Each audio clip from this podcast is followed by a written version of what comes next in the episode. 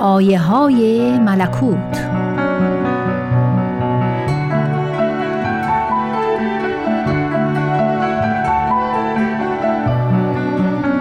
حضرت عبدالبها میفرمایند باید دم به دم بکوشید تا سبب نورانیت عالم شوید و شب و روز خدمت نمایید تا باعث هدایت منفل وجود گردید.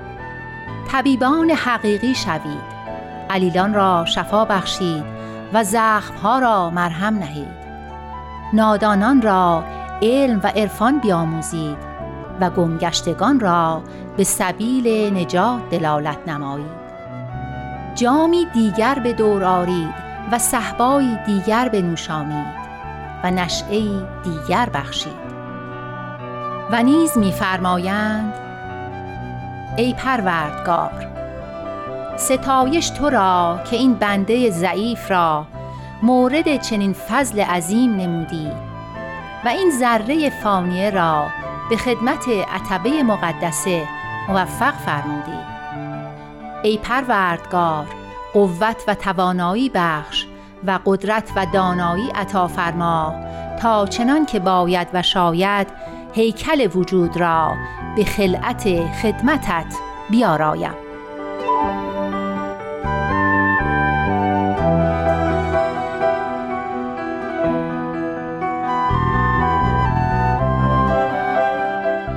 همچنین میفرمایند به خدمت نوع بشر پردازید و به محبت عالم انسانی مبعوث گردید.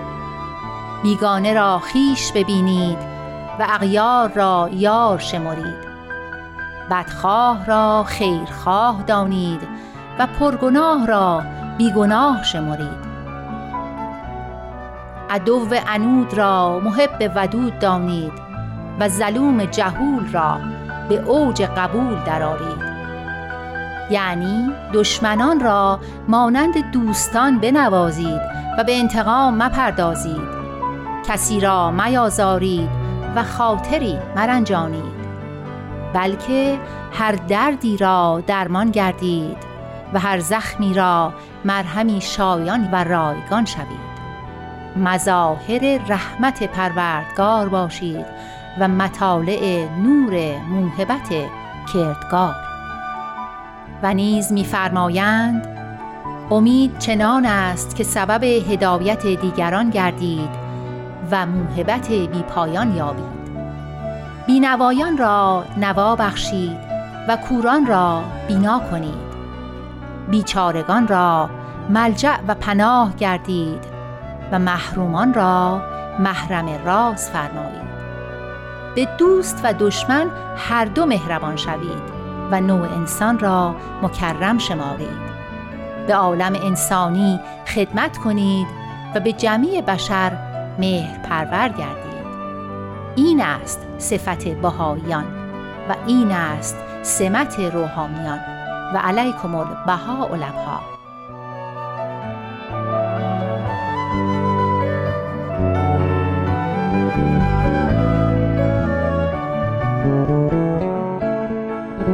حضرت عبدالبها میفرمایند با جمیع امم و ملل عالم در نهایت محبت و مهربانی سلوک و حرکت لازم است.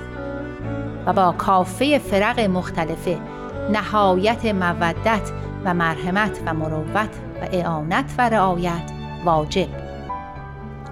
هر دردی را درمان شوید و هر زخمی را مرهم و سبب التیام. هر ضعیفی را زهیر گردید و هر فقیری را معین و دستگیر. هر خائفی را کهف منیع شوید و هر مضطربی را ملازی رفی در این مقام ملاحظه و امتیاز هرچند جایز ولی در این کور عظیم محبوب و مقبول چنان است که نظر از حدودات بشر برداشته شود و یاران مظاهر رحیم و رحمان گردند و نوع انسان را خدمت حتی حیوان را مواظبت نمایند